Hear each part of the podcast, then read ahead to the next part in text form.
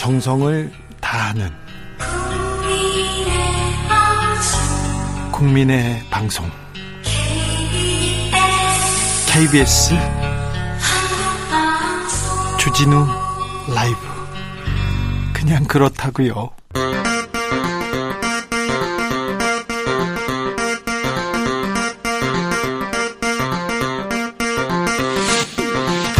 주진우 라이브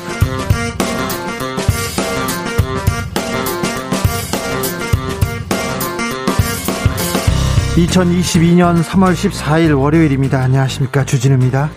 윤석열 대통령 당선인의 인수위 조직도가 그려지고 있습니다. 윤 당선인 안철수 대표를 인수위원장에 임명하고 국민 통합을 강조했습니다. 문재인 대통령과 윤석열 당선인 회동이 임박했는데요. 이 자리에서 윤 당선인 이명박 전 대통령 사면 언급할까요? 여가부 폐지와 민정수석실 폐지는 가능할까요? 정치적 원의 시점에서 짚어보겠습니다.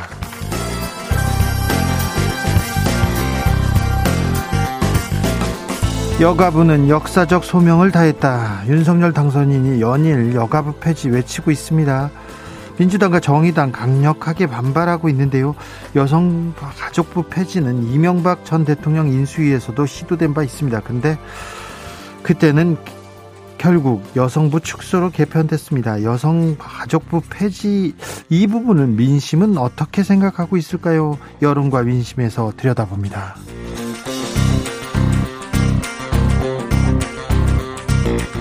마지막 기회라고 생각하고 반성하고 쇄신한 민주당으로 다시 시작하겠습니다. 민주당은 비대위 체제를 시작했습니다. 2030 청년들 비대위원으로 전면 배치했는데요. 새롭게 거듭나겠다는 민주당 어떻게 달라질 것인지 최입의 비대위원과 이야기 나눠보겠습니다. 나비처럼 날아 벌처럼 쏜다. 여기는 주진우 라이브입니다.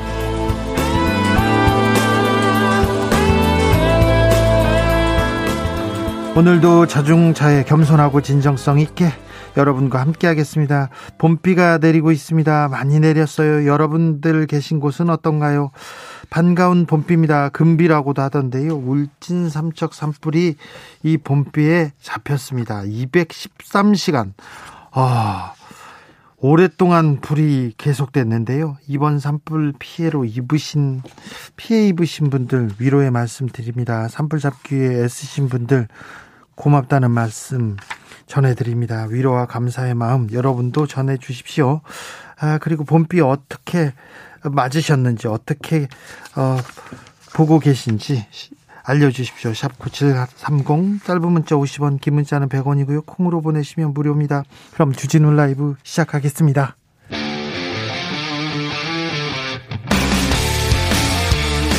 탐사보도 외길 인생 20년 주 기자가 제일 싫어하는 것은?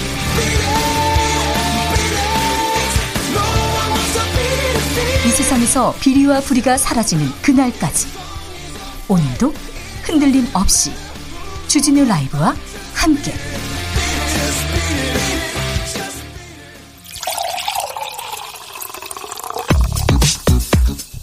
진짜 중요한 뉴스만 쭉 뽑아냈습니다. 주 라이브가 뽑은 오늘, 오늘의 뉴스 주스 정상근 기자 어서 오세요. 네 안녕하십니까. 대통령직 인수위원회 속도 내고 있습니다. 네, 어, 윤석열 대통령 당선인은 어제 이 대통령직 인수위원회 핵심 인선을 직접 발표했습니다. 어, 단일화 과정에서 국민의당과의 통합 정부를 약속했던 윤석열 당선인은 어, 인수위원장의 안철수 국민의당 대표를 선임했고요. 네. 어, 안철수 위원장에게 인수위 내에 이 코로나 비상 대응 특위 위원장도 겸하게 했습니다. 부위원장은 권영세 국민의힘 의원입니다. 어, 그리고 기획위원회라는 조직을 신설해서 원희룡 전 제주도지사를 위원장으로 임명했습니다. 어, 또한 오늘 국민통합특별위원장의 김한길 전 새정치민주연합 대표 어, 그리고 지역균형 특위, 어, 특별위원장의 김병준 어, 전 자유한국당 비상대책위원장을 각각 임명했습니다. 민정수석실 폐지하겠다 이렇게 또 선언했어요? 네, 당선인은 오늘 안철수 인수위원장과의 차담을 통해서 앞으로 대통령실 업무에서 사정, 정보조사 기능을 철저히 배제하고 민정수석실을 폐지하겠다라는 입장을 밝혔습니다. 어, 당선인은 또한 사직동 팀도 있을 수 없다라며 민정수석실이 합법을 가장해 정적, 정치적 반대 세력을 통제하는 경우가 비일비재했다라고 밝혔습니다. 이 사직동 팀은 청와대 특명에 따라 고위공직자 또는 대통령 친인척 관리, 어, 첩보 수집 기능 등을 담당해왔던 조직인데요. 이거 사라진 지 오래됐어요. 네, 2000년 이 김대중 전 대통령의 지시로 해체가 된 바 있습니다. 네. 옛날에는 그 대통령 청와대에서 얘기하면 여기서 수사 나섰고 그랬는데 정보도 모으고 그랬는데 그거는 사라진 지 좀 됐습니다. 대신 특별감찰관 다시 가동한다고요? 네, 김은혜 윤석열 당선인 대변인은 오늘 브리핑을 통해서 이 청와대 특별감찰관을 정상 가동하는 방안을 추진할 것이라고 밝혔습니다. 어, 특별감찰관제는 대통령의 배우자와 사촌인의 친인척, 청와대 수석비서관 이상의 고위공무원 등에 대한 비리를 막기 위해서 2014년 도입됐는데요. 이 초대 특별감찰관인 이석수 전 감찰관은 당시 우병우 청와대 민정수석 관련 의혹을 조사하다가 감찰 내용 외부 누설 의혹에 휘말려서 이듬해 8월 사표를 낸 바 있습니다. 어, 이후 문재인 정부는 특별감찰관을 임명하지 않아 왔었습니다. 여성가족부 폐지 논란은 계속 이어집니다.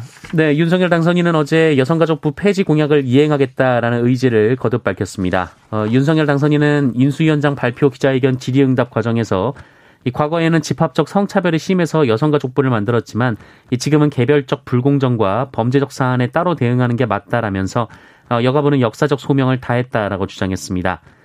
어, 또한 내각의 30% 이상을 여성으로 채우려고 했던 현 정부의 성별 할당제도 나눠먹기라며 폐지의 무게를 실었습니다. 어, 윤석열 당선인은 각 분야에서 최고의 경륜과 실력이 있는 사람으로 모셔야지 이 자리 나눠먹기식의 국민 통합은 안 된다라고 밝혔습니다. 어, 다만 원희룡 민수위 기획본부장은 여가부의 한부모 가정 지원, 성폭력 피해자 지원 등의 기능과 역할을 없앤다고 걱정하는 분들이 많은데 어, 이것은 전부 괴담이라면서 이 국민들에게 실질적으로 진행되던 혜택은 더 잘하기 위한 방법을 찾아내야 한다라고 설명하기도 했습니다. 정부 조직법 이거 국회 문턱 넘어야 하는데요. 네, 여성가족부 폐지는 정부조직법 개정 사안으로 국회에서 통과가 돼야 합니다. 하지만 정의당이 강력하게 반대하고 있고요. 또 민주당에서도 반대의 기류가 강합니다. 또 국민의힘 당 내에서도 여성들에게 다가가는 노력이 부족했다라는 선거 평가도 있고요. 여성계 시민사회 반발도 거센 상황입니다. 민주당에서는 비상대책위원회 꾸렸습니다. 네, 오늘 다치를 올렸습니다. 윤호중 원내대표와 엠번방 사건을 처음으로 공론화한 추적단 불꽃 출신 활동가 박지현 씨가 공동 비상대책위원장으로 투톱을 맡았습니다. 박지현 씨가 위원장이 됐어요. 네, 어, 윤호중 위원장은 오늘 첫 회의 모두 발언에서 국민의 관역이 되겠다며 어, 고치고 바꾸고 비판받을 모든 화살을 쏘아달라라고 말했고요. 이 박지원 위원장은 5년간 국민과 지지자들에게 어, 내로남불이라 불리며 누적된 행태를 더 크게 기억해야 한다라면서 47.8%의 지지에 안도할 것이 아니라 이 패배 원인을 찾고 뼈저리게 반성하고 쇄신하는 것이 과제다라고 말했습니다. 그런데 비대위에 대해서 좀 당내에서도 우려한 목소리 나옵니다. 네, 어, 대체로 윤호중 비대위원장의 자격을 묻는 지적들이 있습니다. 어, 윤호중 원내대표 역시 대선 패배의 책임에서 자유롭지 않은데 비대위원장을 맡을 수 있느냐라는 지적이고요. 어, 또한 박지원 위원장에 대해서는 이 청년 여성 의제에 맞는 참신한 인사라는 점에서는 이견은 없지만 이 비대위원장의 중책까지 맡기는 것이 적합하냐 뭐 이런 지적도 있다고 합니다. 이 부분은 최입의 비대위원과 자세하게 이야기 나눠보겠습니다. 더불어민주당에서는 대장동 특검 속도 내고 있습니다. 네, 민주당은 대장동 의혹 사건에 대해 특별검사를 추진하겠다라고 밝혔습니다.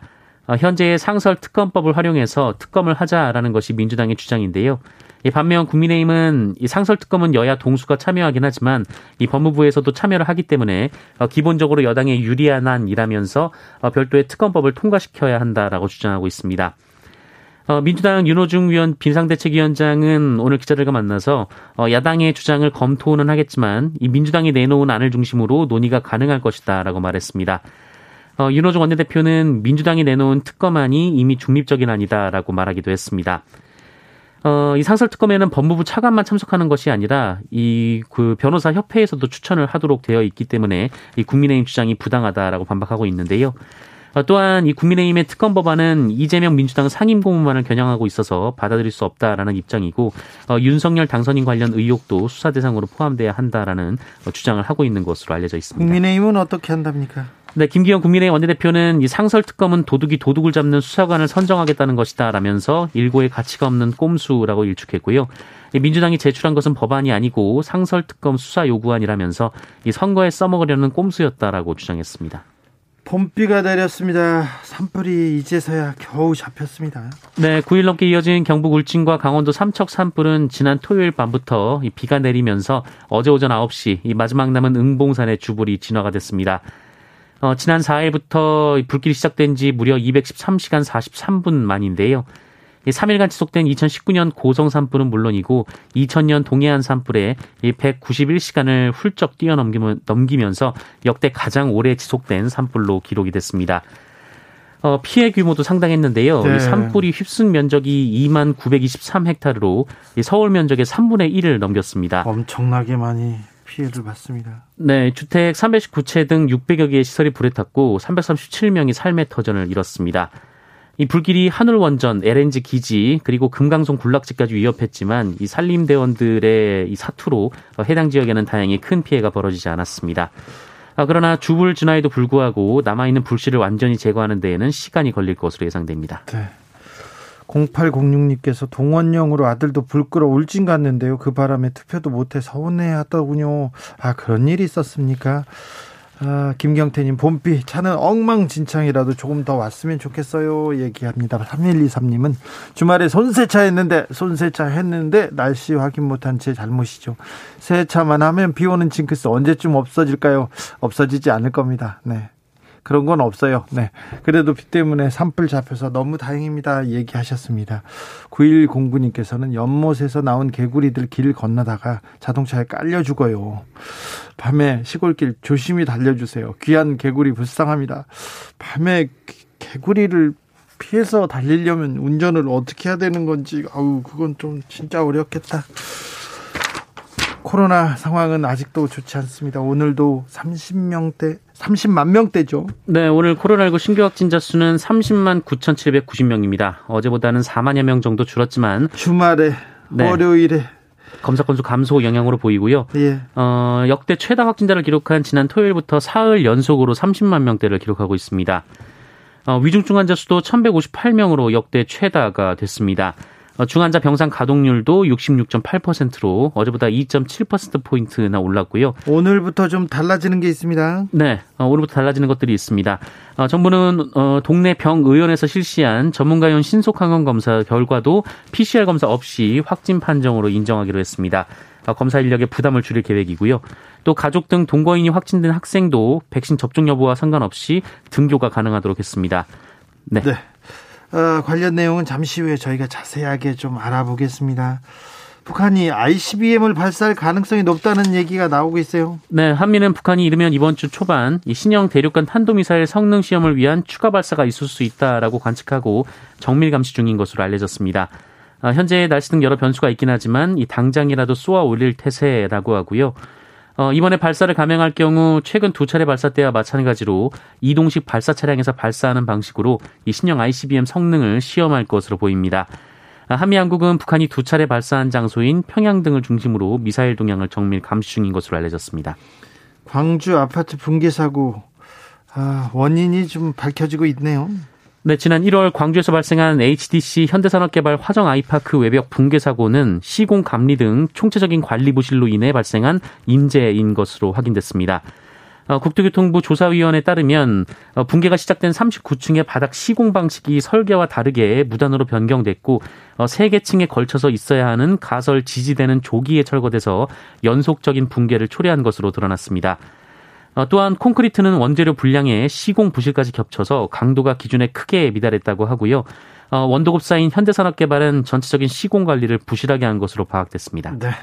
러시아군이 키우 키우 진입을 목전에 두고 있습니다. 네, 러시아군은 우크라이나 주요 도시들을 폐허로 만들며 수도 키이우 진격을 눈앞에 두고 있습니다.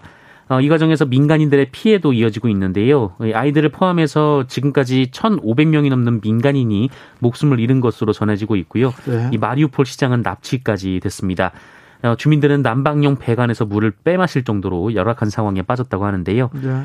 어, 키우에서 이 동쪽, 서쪽, 북쪽을 반포위한 상태고 외곽 도시들로부터 이 총공세를 퍼붓고 있습니다.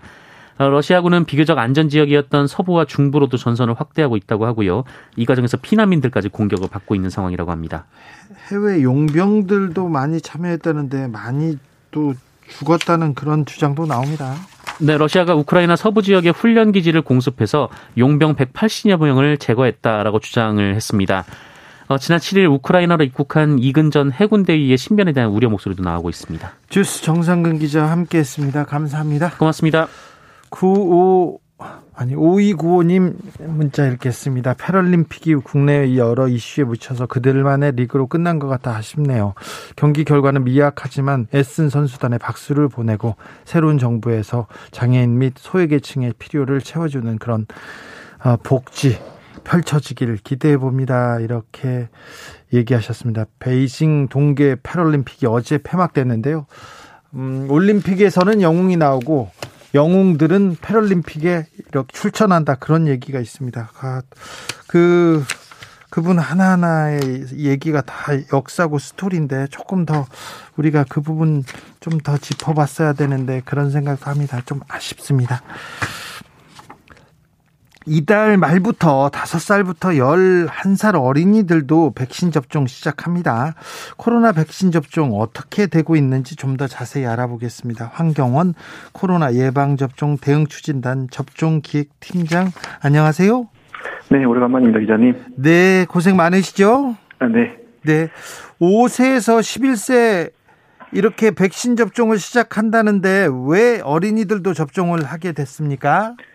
네, 우선 여러 차례 말씀드린 것처럼 그 오미크론 변이 우세종화에도 예방접종이 코로나19의 가장 중요한 수단이고 효과적인 수단이라는 점 말씀드린 바 있고 사실 최근에 WHO도 비슷한 얘기를 했습니다. 네. 어, 이 같은 맥락에서 봤을 때 어, 특히나 고위험군들 중심으로 한 소아 좀, 소아들도 접종이 필요하다고 판단했습니다. 조금 더 자세히 설명드리면 그러니까 소아에서 위중증률이 성인에 비해서 낮은 건 사실이지만 사실은 최근에 접종을 아직까지 하지 않았기 때문에 5에서 11세에서 확진자가 급격하게 증가하고 있는 것도 사실이고 네. 기저질환을 가진 고위험군에서는 중증 사망도 지속적으로 발생하고 있기 때문에 접종이 필요하다고 판단을 했습니다. 네. 11세 이하에서 지금 코로나 확진이 많이 됩니까? 네, 확진자는 매우 많은 상황이고 지금 인구 10만 명당 누적 발생률이 2만 2,162명으로 청장년층 같은 경우에 보다도 1.8배나 높은 수준입니다. 아, 그렇습니까? 네. 왜 11살로 나눴어요? 만 12살부터는 아니고요. 아, 이게 백신 허가 자체가 5에서 11세용 백신으로 허가가 나 있습니다. 화이자 네. 백신인데 네. 그렇게 돼서 이제 5에서 11세로 접종을 진행하게 됐습니다. 네. 안전하죠. 그 소아 접종 안전하니 믿고 맞, 맞으면 되는 거죠. 네, 일단 안전성에 대해서 간단하게 좀 말씀드리면, 어, 앞서 말씀드린 것처럼 일단 5에서 11세는 그 어른, 지금까지 맞았던 백신이 아니라 소아용으로 별도 제작된 백신으로 접종을 하게 됩니다. 예. 이제 이, 이 백신은 시각처에서 품목 허가를 통해서 좀 철저하게 검증을 했고, 품질 검사도 진행을 할 예정입니다.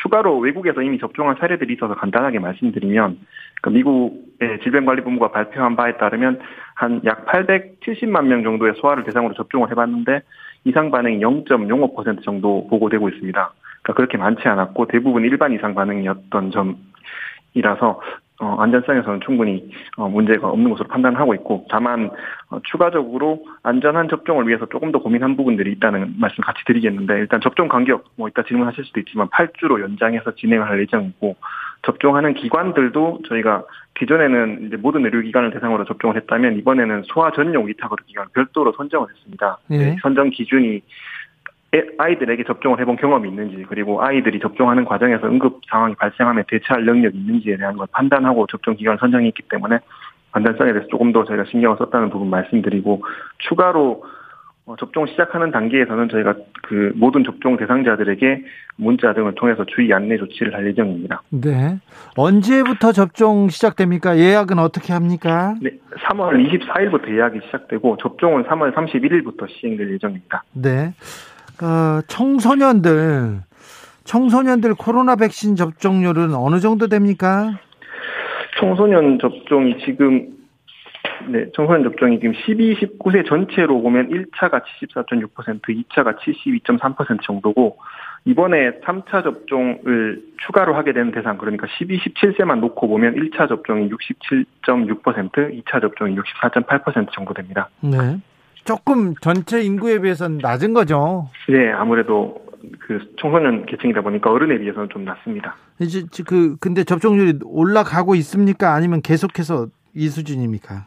아, 그래도 그 매일 조금씩 접종을 더 하고 계신 상황이고 어, 추이를 저희도 계속 지켜보고 있는 상황입니다. 네. 어, 3차 접종 완료했는데 돌파 감염됐어. 그래가지고 이, 이, 나는 안 맞을래.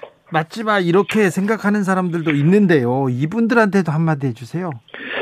네, 아무래도 이제 국민들께서 이제 접종을 이제 여러 번 하게 되니까 잦은 접종을 하면 피로감이 있다는 부분 잘 이해하고 있습니다. 네. 그럼에도 불구하고 이제 저희가 계속 접종을 해야 된다고 말씀을 드리는 이유는 아무래도 돌파 감염 얘기를 많이 하시지만 접종의 효과라는 게 감염 방지만 있는 것이 아니고 이제 접종을 하고 확진됐을 때 중증 사망 위험을 떨어뜨리는 효과도 있습니다. 네. 조금 외국 사례를 말씀드리면 미국 CDC에서 발표한 거를 보면 오미크론 변이 유행 기간 중에도 16, 17세가 3차 접종까지 완료를 하면 2차 접종을 하신 분에 비해서 응급실에 가시거나 긴급하게 치료를 받아야 되는 거를 방지하는 효과가 47% 포인트, 그러니까 원래는 34%였는데 81%까지 올라가는 효과가 있습니다. 엄청 올라가는 거네요. 효과가 네. 있다는 거네요. 네, 결론적으로 돌파 감염이 있을 수는 있지만 접종을 함으로써 중증 사망이 될 위험을 낮춰준다는 효과는 분명히 있는 것으로 판단하고 있습니다. 네.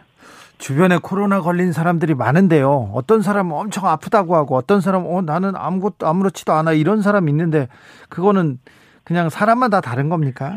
뭐 개인차도 있을 수 있겠지만 방금 말씀드린 것처럼 3차 접종을 하셨는지 여부도 중요한 요인이 될 거라고 판단하고 있습니다. 네. 아, 그 코로나 백신 안전성 위원회에서 이 분석 결과를 이렇게 발표했는데요. 네. MRNA 백신 접종 이후에 인과성 기준에 심, 심근염을 추가했다. 이게 무슨 말입니까? 네, 말씀하신 것처럼 저희가 그 이상 반응에 대해서 좀 더 객관적인 판단을 하기 위해서 코로나19 백신 안전성 위원회라는 위원회를 만들었고 최근에 1차 분석 결과를 발표했습니다. 이제 그 결과를 요약하면 첫 번째로는 mRNA 백신을 접종한 이후에 심근염이 생긴 경우에는 이것이 접종으로 인한 이상 반응이다라는 점을 인정했다는 부분이고 나머지 심근경색, 심낭염, 뇌졸중 등에 대해서는 아직까지 근거가 부족하지만 추가적으로 계속 분석을 하겠다 이렇게 발표를 했습니다. 저희는 이제 이 발표에 힘입어서 예방접종 피해 보상 전문위원회라고 이제 저희가 꾸리고 있는 위원회에서 지난 3월 4일에 심근염에 대해서는 인과성을 인정하는 걸로 판단을 했습니다. 그래서 그동안은 저희가 인과성 불충분, 이른바 이제 심의 기준 4-1이라는 걸로 판단을 했었는데 인과성을 인정하게 됐고, 네. 여기에 따라서 만약에 접종을 하신 후에 심근염이 있으셨던 분들은 어, 이미 이상 반응을 신청하셨다면 소급 적용해서 한 389건 정도는 바로 소급 적용으로 될 예정이고, 만약에 어, 본인이 접종하신 후에 심근염이 발생했는데 이상 반응을 신고하지 않으셨다면 어, 발생한 날부터 5년 이내에 신고하시면 피해 보상을 받으실 수 있는 걸로 변경되는 아, 상황입니다. 심근염은 네. 어, 보상받을 수 있다고요. 박은주님께서 2차 접종 후에 돌파 감염 있는 아들 12살이에요. 3차 맞아야 합니까? 이렇게 물어보네요. 아, 저희가 어른도 똑같고 청소년도 똑같은데 2차 접종까지 완료하시고 그 돌파 감염이 발생하면 3차 접종은 공고하고 있지 않습니다. 그래서 맞지 않으셔도 됩니다. 그렇습니까? 네. 아무튼 5세에서 11세 백신 접종 시작됩니다. 특별히 부모님들 안심하고 맞춰도 되나 걱정하실 텐데 좀 어, 유의사항 당부 말씀 부탁드리겠습니다.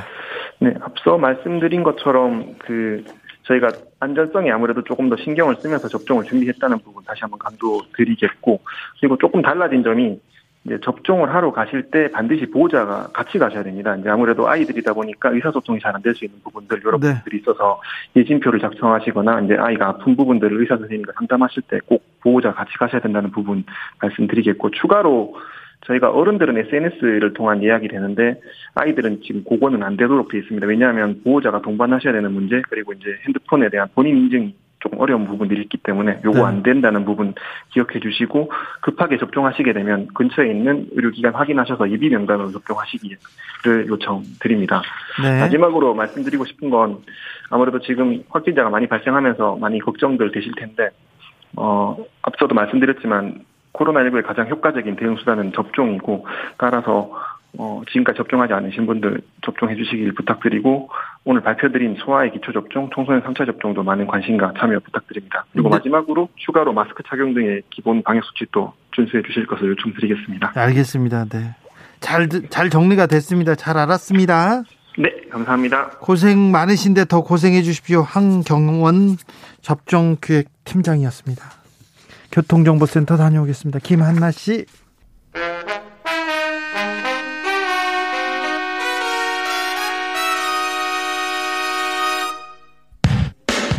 주진우 라이브 돌발 퀴즈. 오늘의 돌발 퀴즈는 주관식으로 준비했습니다. 문제를 잘 듣고 정답을 정확히 적어 보내주세요. 그룹 BTS가 최근 진행한 콘서트에 이것 통역사를 배치해 화제가 됐습니다. 김이나 작사가가 본인의 SNS에 올린 영상을 보면 이것 통역사가 입모양이 보이는 마스크를 쓰고 춤을 추며 통역을 하는 모습을 볼 수 있는데요. 요즘은 해외 콘서트에서도 이것 통역사를 배치하고 있습니다. 래퍼 에미넴과 카디비도 콘서트에 이것 통역사를 배치해 관심을 모았는데요. 수화 언어의 줄임말로 토리로 말을 배울 수 없는 청각장애인들이 사용하는 보이는 언어인 이것은 무엇일까요? 샵9730 짧은 문자 50원 긴 문자는 100원입니다. 지금부터 정답 보내주시는 분들 중 추첨을 통해 햄버거 쿠폰 드리겠습니다. 주진우 라이브 돌발 퀴즈 내일 또 만나요.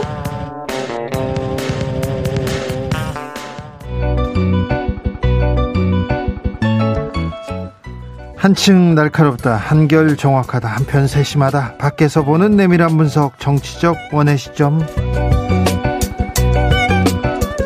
오늘의 정치권 상황 원회에서 더 정확하게 분석해 드립니다.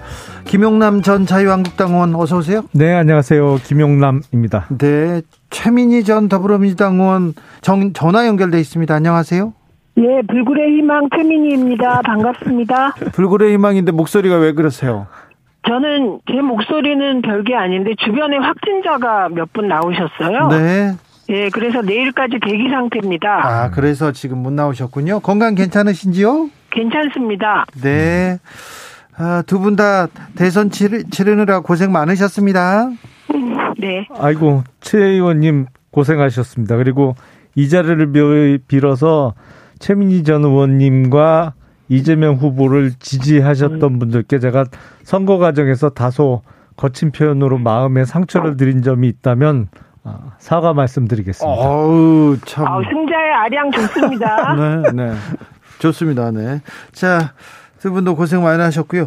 윤 당선인에게 전하고 싶은 말이 있습니까? 먼저 최민희 저는 정치가 언행일치가 돼야 된다고 생각해요. 그리고 표리부동하면 안 된다. 대화합의 정치, 통합의 정치를 한다면 어 실제로 통합의 정치를 해야 한다. 이렇게 생각합니다. 김영남 의원님. 왜 흔히들 초심을 잃지 않아야 된다고 말씀들 하시잖아요. 네. 어, 그게 중요 가장 중요하겠죠. 근데 여태까지 역대 대통령들 이렇게 보면 이 공간이 주는 물리적 영향력을 무시할 수 없는 것 같아요. 그렇죠. 지금 청와대 구조는 저게 일하는 구조가 아니거든요. 왜냐하면 대통령 집무실하고 대통령 비서실장의 사무실하고 900m가 떨어져 있잖아요. 그래서 어, 당선자께서 광화문의 사무실을 쓰시겠다고 한 거는 아주 잘한 결정으로 저는 보이고 다만 이 공간이 너무 협소합니다. 그리고 어느 나라나 대통령 집무실이 다른 부처하고 이렇게 섞여 있는 경우는 제가 본 적이 없어요. 그래서 일단 광화문에서 직무를 시작하시지만 제 생각으로는 지금 청와대 대통령 집무실 옆에 비서관동을 져서 바로 일하는 공간으로 이렇게 합쳐 놓는 것이 장기적으로는 바람직하지 않을까 생각을 해봅니다. 그런데 청와대를 옮긴다. 광화문 시대 시작할 수 있을까요? 전 정권에서도 항상 광화문 시대 열겠다고 하다가 못했는데 이거 가능할까요, 최민희 의원님? 우선은요, 오늘 장애인 단체들이 장애인들의 입장을 전달하려고 인수위 앞에서 기자회견을 하려고 했습니다. 그런데 경호법에 따라 100m 후방으로 밀려나서 기자회견을 했어요. 네. 그러면 광화문 시대를 열려면 정부 종합청사 그 100m 근방에 아무도 못 가게 해야 되는 것인가요? 그래서 우선은 제가 아까 언행일치가 돼야 된다. 그런 광화문 시대를 연다는 건 사실 핵심 개념 중에 하나가 열린 경호이거든요. 당장의 인수위 시절부터 장애인들이 의견을 전달하는 기자회견을 하는데 인수위 100m 전방에서 했다는 거는 이건 처음부터 약속을 안 지키시는 게 아닌가 싶습니다. 그리고 이건 이상한 것이 문재인 정부 국정기획자문위원회가 있었는데요. 그 앞에서 늘 기자회견에 뭐 많은 것이 일어났거든요. 그런데 그 당선인께서는 뭐 광화문 시대를 열겠다고 하는데 경찰은 경호법에 따라 장애인 단체 기자회견을 100m 밖으로 물리는 이런 것부터 시정을 해야 진정성이 있지 않을까 싶고요. 이 말에 네. 이 질문에 대한 답이 들어있다고 생각합니다. 김영남 의원님. 그 열린 공 경호 다 좋습니다만 국가 요인에 대한 경호를 포기할 수는 없는 거죠. 그게 예. 외국 원수가 와도 마찬가지고요. 국빈 방문을 하는 경우에도 그래서 이 광화문 정부종합청사 반경 100m를 그려보면 지금 조성되고 있는 광화문 광장의 상당 부분이 또 거기 포함되거든요. 그렇죠. 예, 그래서 저는 아무리 생각해도 일단 당선인께서 어, 청와대 그 본관 직무실 그건 사실 구중궁궐이죠. 거기는 혼자 덩그러니 있고 경호 인력 외에는 접근할 수가 없는 공간이라 그건 근무 공간으로 볼 수가 없고 거기에 폐단을 잘 아시고 광화문 쪽에 직무실을 마련하겠다는 것은 대단한 결단이고 뭐 옳은 결정 같은데 네. 장기적으로 앞으로 모든 대통령이 거기서 직무를 보기엔 저는 물리적으로 좀 어려움이 클 것 같아요. 알겠습니다. 인수위 구성 지금 계속 되고 있는데, 음, 최민희 의원님, 네. 지금 바람 부는 데에 계세요? 어, 아닙니다. 숨소리가 너무 커. 시- 너무 숨, 숨을 막 옆에서 쉬니까요. 네. 아직 아, 분이 네. 안 풀리신 것 같은데요. 죄송합니다. 네. 아니, 네, 괜찮아요. 네, 그럴 수도 있어요. 네. 숨 이렇게 막, 막 쉬고 그러면 안 됩니다. 저기, 지금 인수위 이렇게 윤곽 잡혀가고 있는데 어떻게 보고 계세요, 최민희 의원님? 우선 인수위는 안철수 위원장이 위원장이 되셨잖아요. 예. 이거는 안철수 위원장이 대승적 결단을 하신 것으로 보고요. 그리고 또 하나는 특이한 게 예. 인수위 발표와 동시에 국민통합위원장과 지역균형발전위원장을 발표했잖아요. 네. 이 부분이 매우 이례적인 모습입니다. 이것은 당선인이 어, 청와대 비서실 중심의 운영이 아니라 민관 합동위원회 중심으로 운영하겠다. 그 구상의 일환이라는 거- 일환으로 보이는데요. 네. 이와 함께 오늘 민정수석실을 폐지한다고 했잖아요. 그렇죠. 그래서 이 부분은 그러면 대통령이 직접 검찰을 관리하시겠다는 건지 이 부분에 대해서는 좀 더 구상이 나와봐야 알 것 같습니다. 그리고 저는 가장 잘 된 인선은 권영세 부위원장이라고 생각하고 저는 이번에 국민의힘 승리에 최대 그, 수- 그 수은을 누가 세웠냐? 그럼 권영세 본부장을 꼽겠습니다. 네, 네. 김용남 의원님? 우선 인수위원회 구성으로 볼 때 정말 오랜만에 윤석열 정부 내지는 국민의힘이 스펙트럼이 넓어지는 계기가 마련됐죠. 왜냐하면 안철수 인수위원장이 어 임명되면서 기존의 국민의 당 또 그쪽에서 아 정치를 하신 분들이 이제 한 몸으로 들어올 수밖에 없는 구조가 됐고요. 그런 면에서 어, 새로운 어 면모를 보여드릴 수 있겠다라고 생각을 하고요. 아직 인수위원회 분과위원장은 원희룡 기획위원장을 제외하고는 아직 임명이 아직 안 됐잖아요. 예. 그래서 전체적인 모습은 좀 더 있어야 윤곽을 드러낼 것 같습니다. 아마 원희룡 위원장이 다른 그 여섯 개 나머지 위원장의 총괄적인 업무를 하면서 공약 이행 가능성이나 뭐 이제 확정되는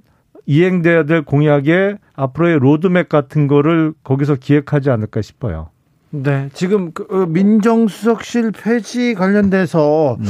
그러면 어떻게 지금 민정수석실의 역할은 어떻게 가져가는 것다는 거죠? 사실 청와대 어떤 권력이 100이라고 하면 네. 그 중에 50 이상은 민정수석실에서 나오는 거거든요. 그렇죠. 그렇잖아요, 예, 사실. 인사를 하든 뭐 하든 예. 일단 그 검증도 하고요. 예. 누구를 추천할 때 또 다른 정보도 모아주고요. 뭐 그런 일도 있고요. 사정도 하고 감찰도 그렇죠. 하고. 예? 어, 그래서 이게 민정수석실 폐지가 정말 가능할까 저도 생각을 했는데 어쨌든 폐지하는 거로 지금 확정이 돼가는 분위기입니다. 네. 그래서 아, 일단은 보면 지금 문재인 정부 5년 내내 공석으로 있던 청와대 특별감찰관은 곧 임명이 될 것 같아요. 예. 그리고 특별감찰관실이 확대되는 수밖에 없을 것 같고요. 왜냐하면 네. 민정수석실이 여러 기능이 있습니다만 그 기능 중에 하나가 청와대 내부 직원에 대한 감찰 기능이 사실 크거든요. 그죠. 거기서 이제 민정수석실이 존재하는 것만으로도 어떤 일종의 견제 기능을 가질 수 있으니까요. 그래서 그 기능을 오로지 다 특별감찰관실로 어, 보내야 될 것 같고 그 일단 검찰이나 사법기관에 대해서는 청와대에서는 이제 어떤 연결고리도 끊겠다는 것이거든요. 그래서 독립적인 사법 기능을 철저하게 보장해 주겠다. 그런 의미에서 민정수석실을 고리로 한 어떤 청와대에서 소위 뭐 하명 사건을 내린다든지 어떤 사인을 준다든지 이런 건 앞으로 절대 안 하겠다는 거죠. 최민희 의원님. 이 부분과 관련하여서는 앞으로 구상이 좀 더 나와봐야 알겠습니다만 지난번에 검찰개혁 안을 후보 시절에 발표한 걸 보면 법무부의 예산 편성권 없애겠다. 인사권도 검찰총장에게 주겠다 이런 거기 때문에 네. 이렇게 될 경우에 그러니까 대통령이 할 수 있는 게 딱 하나 검찰총장과 검사들 임명권을 가지고 있다는 거거든요. 그러니까 대통령이 직접 자기 최측근 검찰총장과 함께 사정 기능을 총괄하겠다, 지휘하겠다라는 오해를 갖지 않을 수 없는 상황인데요. 이 부분은 아직 구상이 완벽하게 나오지 않아서 네. 지켜보겠습니다. 네, 알겠습니다. 자, 민주당으로 넘어가 볼까요? 민주당은 비대위를 꾸렸습니다. 윤호중, 박지원 투톱인데요. 음, 이 구성 어떻게 보고 계십니까? 김용남 의원님. 일단 윤호중 지금 원내 대표가 비대위원장을 하는 거 저는 한시적으로는 가능하다고 생각을 해요. 예. 근데 며칠 있으면 새로운 원내 대표를 뽑기로 되어 있잖아요. 예. 만약에 원내대표급에서 비대위원장을 해야 된다 그러면 새로 뽑힌 원내대표가 하는 게 맞지 않나요? 음. 아니면 아예 외부에서 비대위원장을 모시고 오든지 아니면 당의 원로나 뭐 아, 책임 있는 분 중에 그러니까 좀 예. 비중 있는 분 중에 비대위원장을 오는 게 맞는 것 같은데. 최민희 의원님. 예. 우선 팩트를 말씀드리면 지금 원내대표 선거가 조기에 치러지는 것입니다. 네? 이유는 원내대표가 비대위원장을 맡게 되면서 비대위원장과 원내대표를 겸하는 게 불가능하기 때문에 윤호중 원내대표가 원내대표 자리를 내놓고 원내대표 선거를 하게 되는 거기 때문에 그러니까 그거는 좀 사실관계가 그렇다는 거. 그러니까 원내대표가 비대위원장을 맡게 됐을 때 당원 당규에 따라 원내대표를 내놓거나 비대위원장을 다른 사람을 선임하거나 이런 과정을 밟게 되거든요. 그런데 원내대표를 선임하고 비대위원장을 맡겠다 이렇게 결정된 것이고요.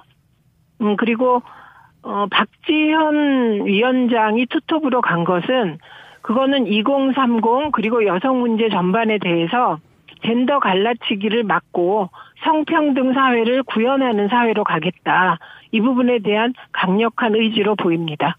김영남 의원님. 우선 박지원 위원장 뭐 대선 막바지에 투입이 돼서 큰 역할을 한 것으로 보여요. 네. 그리고 어 요새 정치권에 2030을 대변할 만한 인물들이 중용되는 분위기가 있으니까 네. 아, 공동 비, 비대위원장으로 임명이 된 것 같고요. 근데 저는 한 가지 이해할 수 없는 게 민주당 내부에서 어, 며칠 전에 선거를 치렀던 이재명 전 후보의 역할론이 등장하는 것은 상식적으로 이해하기가 좀 어렵습니다. 왜냐하면 김두관 의원 같은 경우에 이재명 후보가 뭐 비대위원장이 돼야 된다. 아니면 또 일부에서 6월 1일 지방선거에 아, 서울시장 후보로 이재명 후보가 나서야 된다. 뭐 이런 얘기가 민주당 내부에서 나오던데 지금 송영길 당대표를 비롯한 당 지도부가 대선 패배에 책임을 지고 일괄 사퇴했잖아요. 네. 그래서 비대위 체제로 가는데 대선 패배 책임이 누가 제일 크냐? 당 대표는 아무리 따져도 두 번째로 책임이 클 수 있겠죠. 음. 가장 책임이 큰 사람은 누가 뭐래도 후보죠. 근데 그런 이재명 후보의 역할론 주장이 민주당 내부에서 나오는 걸 보면 뭐 물론 상대방이라 제가 뭐 아, 왈가왈부 길게 하는 거는 적절하지 않겠습니다만 논리적으로나 상식적으로 참 이해하기 어렵다. 최민희 의원님. 그 우선 0.73% 24만 7천 표 차이의 패배가 이런저런 제안들을 하게 만든 것 같습니다. 네. 저는 개인적으로 이재명 비대위원장은 어, 물리에 안 맞고 상식적으로 맞지 않다고 생각합니다. 후보는 어, 아무리 선전했고 그리고 이게 정권 교체 열망과 부동산 정책 실패에 따른 아까운 패배라고 하더라도 패배했기 때문에 그걸 인정하고 지금 자숙하고 있는 분위기 아닙니까? 모든 잘못은 나에게 있다. 네네. 그러니까 이런 상황에서 이재명 후보가 비대위원장을 맡을 가능성은 제로에 가깝다고 생각합니다. 네. 다만 아쉬움을 가진 그 몇 분들이 그런 얘기를 할 수 있겠지요. 그리고 지지자들은 무슨 얘기든 할 수 있겠죠. 그런데 책임 있는 국회의원이 그런 사리에 맞지 않는 얘기를 되풀이하는 것은 저는 중단해야 맞다고 생각합니다. 그리고 그 이회창 후보의 경우는 대선 패배하고 바로 당대표 하셨어요. 네. 그래서 그러니까 저는 어떤 상상력을 가지고 어, 민주당 쪽이 미래를 풀어나갈지에 대해서는 비교적 자유롭게 보고 있으나 이재명 후보가 지금 비대위원장을 맡는다거나 서울시장 선거나 뭐 어디 출마한다는 건 저는 불가능한 일이라고 생각합니다. 가능성이 높지도 않고 생각하지 않는데 이 얘기를 계속 하는 이유는 뭘까요?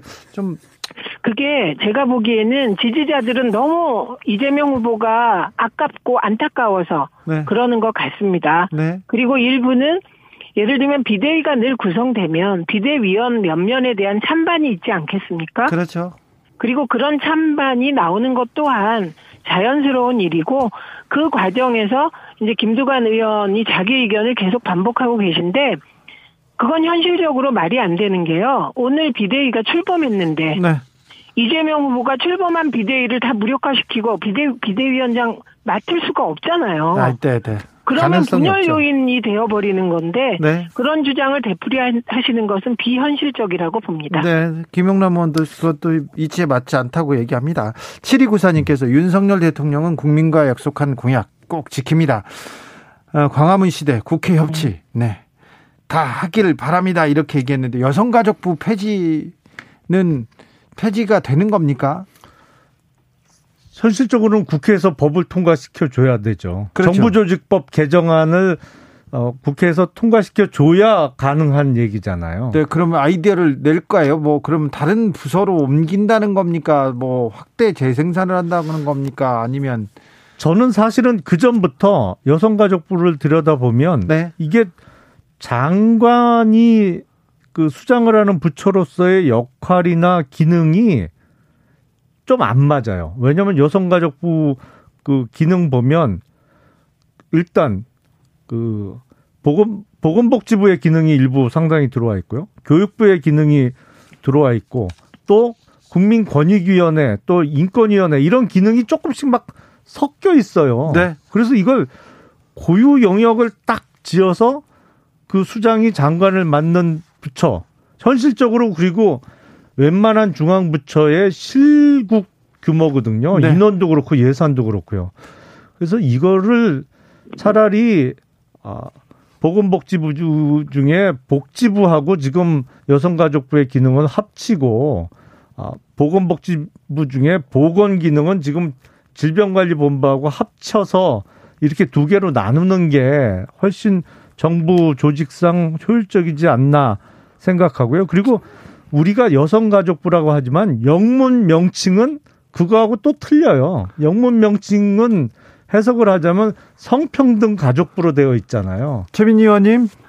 네, 지금 그러면 지금 여성가족부가 하는 여러 역할 중에 중요한 역할 중에 하나가 어, 성폭력 대응입니다. 예. 이 부분은 경찰이 합니까? 이제 역할 조정이 아. 필요하겠죠. 그거는 지금 인권위원회나 국민권익위원회 기능하고 상당히 중첩되는 면이 있죠. 그거 아닙니다. 일반적인 여성 일반적인 권익위 활동하고 그다음에 그 인권위 활동과는 다른 여성 성폭력 관계에서는 여성부가 지금 전담하고 있거든요. 네, 네. 알겠습니다. 그 부분도 어떻게 풀어나갈지 좀 관심사가 되고 있어가지고요. 초미의 관심사가 돼가지고. 아니 근데 지금 당선인 공약상이고 또 최근에 확인도 됐습니다만 문제는 국회에서 저 국회에서 법 통과시켜주지 않으면 방법 없어요 사실. 네, 지켜보겠습니다. 네. 최민희 의원님 어? 괜찮은 거죠? 건강은? 아 저는요 네. 지금 아무 증상이 없는데 네. 제가 기침. 오늘 목소리를 높여서 몇 분하고 좀 이렇게 많이 썼더니 그렇고요. 네. 어쨌든 애초에 윤석열 후보가 가지고 있던 과거의 후보 시절에 아는 양성평등부였거든요. 네. 네, 그래서 저는 성평등 가족부 정도로 그냥 상식선에서 여야가 타협하길 기대합니다. 네. 뭐 그것도 가능하겠죠. 김용 김용남 의원, 예. 네, 김용남 의원 또 열려 있어요. 그 부분도 또 타협하고 또 협의하면 된다고 합니다. 네. 자, 문재인 대통령과 윤석열 당선인이 곧 만난다고 합니다. 내일은 아니고 이번 주에 만난다는데 그 자리에서 이명박 전 대통령 사면 건의 이 얘기를 할까요? 김용남 의원님? 만약에 한다면 지금 당선인 쪽에서 할 가능성을 말씀하시는 거잖아요. 예. 글쎄요, 저는 가능성 그렇게 높아 보이지 않아요. 아, 그래요? 안 한다고요? 아니, 그런데 선거 과정에서는 그 예.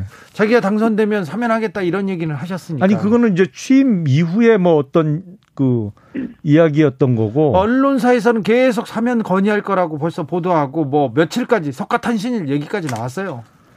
아, 석관탄신일이면 5월 중이죠? 네, 5월 8일인 걸로. 그러니까 거의 진짜 네. 아, 지금 정부의 임기 하루 전 시점쯤 되겠네요. 그래서 저는 그 부분에 있어서는 뭐 제가 정확하게 예견하기는 좀 어려워 보이고요. 네. 아마도 어 원활한 그 어떤 인수인계 네. 이 부분이 가장 중점이 될 것이고 네. 그리고 당선인께서 청와대는 안 들어가겠다고 하셨기 때문에 그 부분에 있어서는 크게 논의될 바는 없을 것 같고요. 최민희 의원님 어떤 얘기가 오고 갈까요? 뭐 우선 정권 인수인계에 대한 일반적인 얘기가 오갈 것 같고요. 덕담 나누실 것 같고 다만 지금 핵심 메인 이슈로 예상되는 이명박 전 대통령 MB 사면에 대해서는 문재인 대통령이 받을 수가 없을 거라고 생각하고요. 네. 그냥 윤석열 정부가 출범한 뒤 8.15 때나 하면 되지. 네. 그걸 뭐 문재인 대통령에게 부담 줄 일은 아니라고 봅니다. MB는 권력 무슨 뭐 정치 사범이라기보다는 경제 부패 사범이기 때문에 네. 문재인 대통령의 원칙상 사면이 맞지 않는다고 생각하고 공정과 상식을 기치로 출범하는 문, 그 윤석열 정부가 네. 과연 경제 부패 사범을 사면할 수 있겠습니까? 본인, 전, 네. 저는 오히려 논의될 가능성을 좀 엿볼 수 있는 부분이 지금 민주당에서 최근에 대장동 특검법 관련해서 어, 대선 이후에도 지금 3월 중에 처리하겠다고 하는 거잖아요. 네. 근데 저는 이거 상식적으로 안 맞는 것 같거든요. 왜요? 지금 정부에서 왜냐하면 지금 집권 여당의 후보였던 사람에 관한 의혹을 수사하는 특검이잖아요. 네. 이거를 지금 정부가 임기 막판에 이거를 굳이 특검을 임명해서 그게 국민들께서 보시기에 어떤 객관성이나 공정성을 담보한다고 보기 어려운 절차가 될 가능성이 매우 높은데 이걸 민주당에서 끝끝내 대선 이후에도 지금 통과시키겠다. 이 부분에 대해서는 글쎄 문재인 대통령께서 오히려 만약에 국회에서 이렇게 올라온다 그러면 거부권을 행사해야 되는 상황 아닌가 싶어요. 아니 특검 얘기하시는데요. 이 부분은 음. 부산저축은행 대출 비리 수사 관련한 윤석열 전 후보의 건부터 음. 50억 클럽 그리고 윤석열 전 후보의 부친 집을 왜 김만배 누나가 사줬는지까지 모든 부분 넣어서 네. 특검하는 게 맞고요. 그리고 이거는 이미 대선 바로 전에 모든 국민이 다 기억하고 있는데요. 윤석열 후보도 3차 토론 후에 언론을 향해서 특검하겠다고 하셨기 때문에 저는 이 대장동 특검은 부산저축은행부터 대장동까지 50억 클럽까지 김만배 누나가 윤석열 후보 붙인 집 사준 것까지 다 특검해야 된다고 생각합니다. 이게 공정입니다. 그래서 박범계 법무부 장관이 추천하고 문재인 대통령이 임명하는 특검으로 이 사건을 수사하고 아니요, 그거는 야당 끝내겠다? 야당이 추천하는 특검이시잖아요. 특검은 그러면 빨리, 빨리 어떻- 하시는 게 좋겠네요. 특검은 네. 마무리 어떻게 될지 네, 정치적 원의 시점 여기서 닫겠습니다. 최민희, 김용남 두 분 오늘도 감사했습니다. 네, 고맙습니다. 고맙습니다. 감사합니다. 이영규님께서 MB 아프나요? 인정도 반성도 안 하는데 사면이라니요? 뜬금없습니다. 이렇게 얘기도 합니다. 아, 저희는 잠시 쉬었다 6시 2부로 이어가겠습니다.